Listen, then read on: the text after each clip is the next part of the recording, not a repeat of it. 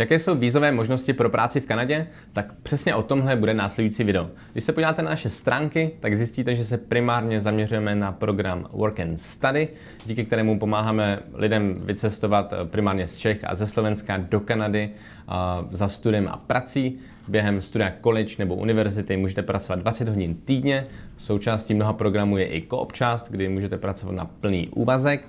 Často ale dostávám e-maily nebo dotazy, že byste preferovali čistě práci bez studia, takže se pojďme podívat na vlastně jednotlivé pracovní možnosti.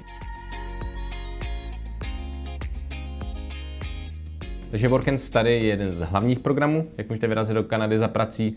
Druhým velmi populárním programem jsou Working Holiday Visa, která jsou určena pro lidi od 18 do 35 let. Co je také potřeba vědět, je, že počet eh, víz je ročně omezen. Pro Českou republiku tisíc, pro Slovensko je to eh, ještě o něco méně takže bohužel se nedostane na všechny. Tohle je výhoda eh, Work and Study programu, že za prvý není horní věková hranice a za druhé není, eh, nejsou víza omezená, takže můžete vycestovat kdykoliv během eh, roku.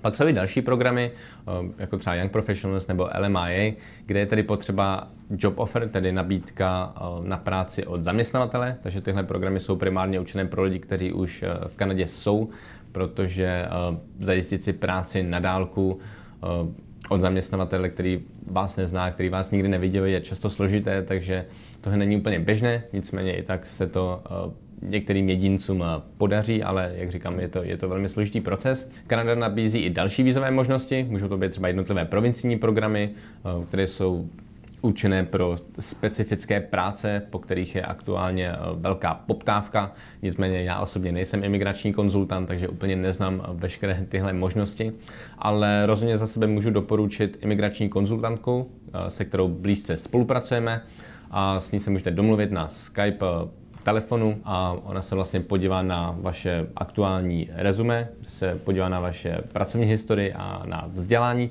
a na základě toho vám udělá analýzu a během toho Skype pohovoru nebo hovoru se pobavíte o tom, jaké, jestli máte nějaké další vízové možnosti a jaké případně jsou a jaké jsou ty jednotlivé kroky, které musíte, musíte vlastně podstoupit. Takže obrovská výhoda tohle, tohle hovoru je to, že zjistíte absolutně na čem jste a jaké máte možnosti do Kanady vycestovat za prací nebo případně získat i časem trvalý pobyt. Takže kdybyste se chtěli dozvědět více informací buď o programu Work and Study, nebo kdybyste si chtěli domluvit konzultaci s, s emigrační konzultantkou a zjistit, jestli máte nějaké jiné vízové možnosti, tak nám napište.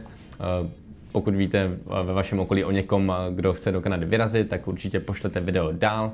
Budeme rádi za like, follow a odběr a uvidíme se zase u dalšího videa. Ahoj.